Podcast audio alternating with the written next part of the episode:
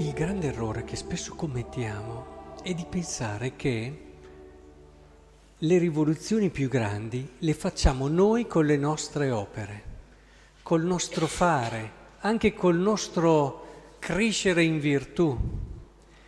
Invece il Signore ci ha assolutamente capovolto la prospettiva.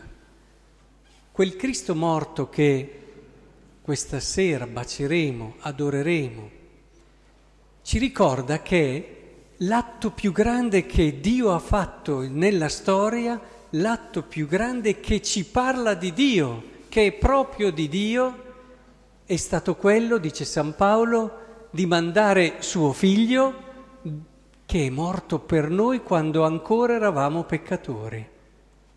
Un atto di misericordia è ciò che dà senso a tutta la storia. È misericordia perché in quest'atto c'è anche tutta la fiducia di un Dio che crede in noi, che anche quando siamo peccatori non si ferma al nostro peccato e ci dice voi non siete il vostro peccato, siete molto di più. Io credo in voi e dona suo figlio.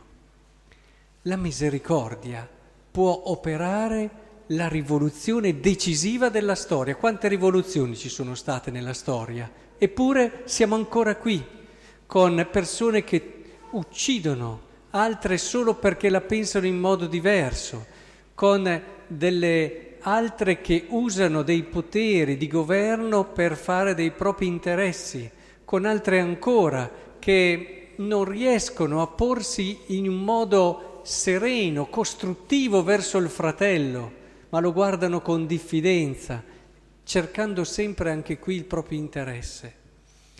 Dopo tutte queste rivoluzioni che non hanno torto le disuguaglianze, ci sono ancora persone così povere che ci fanno, ci fanno arrossire, pensando a come invece ci sono altri stati che da soli consumano tantissimo dei beni e delle risorse di questo mondo.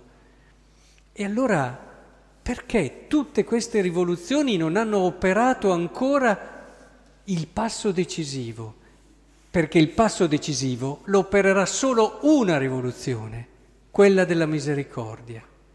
Non confondiamo la, la misericordia con il buonismo, non ha niente a che fare, il buonismo tende a, alla tranquillità, la misericordia mette un fuoco nel mondo e lo cambia veramente, secondo i modi di Dio, i tempi di Dio.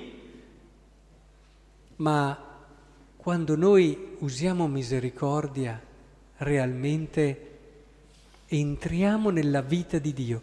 Ci sorprendiamo di un miracolo, di un miracolo, diciamo guarda si è aperto il mare, guarda quel morto è risorto, guarda quello era ammalato e adesso non lo è più e la scienza non ti può spiegare.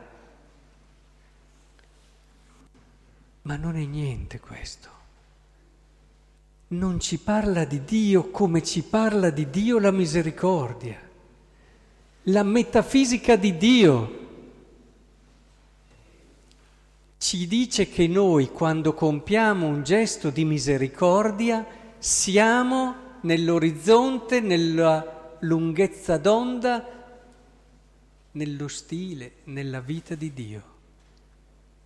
L'uomo non è mai così grande come quando compie ciò che Dio ha messo come azione definitiva nella storia, l'atto di misericordia di donarci il suo figlio.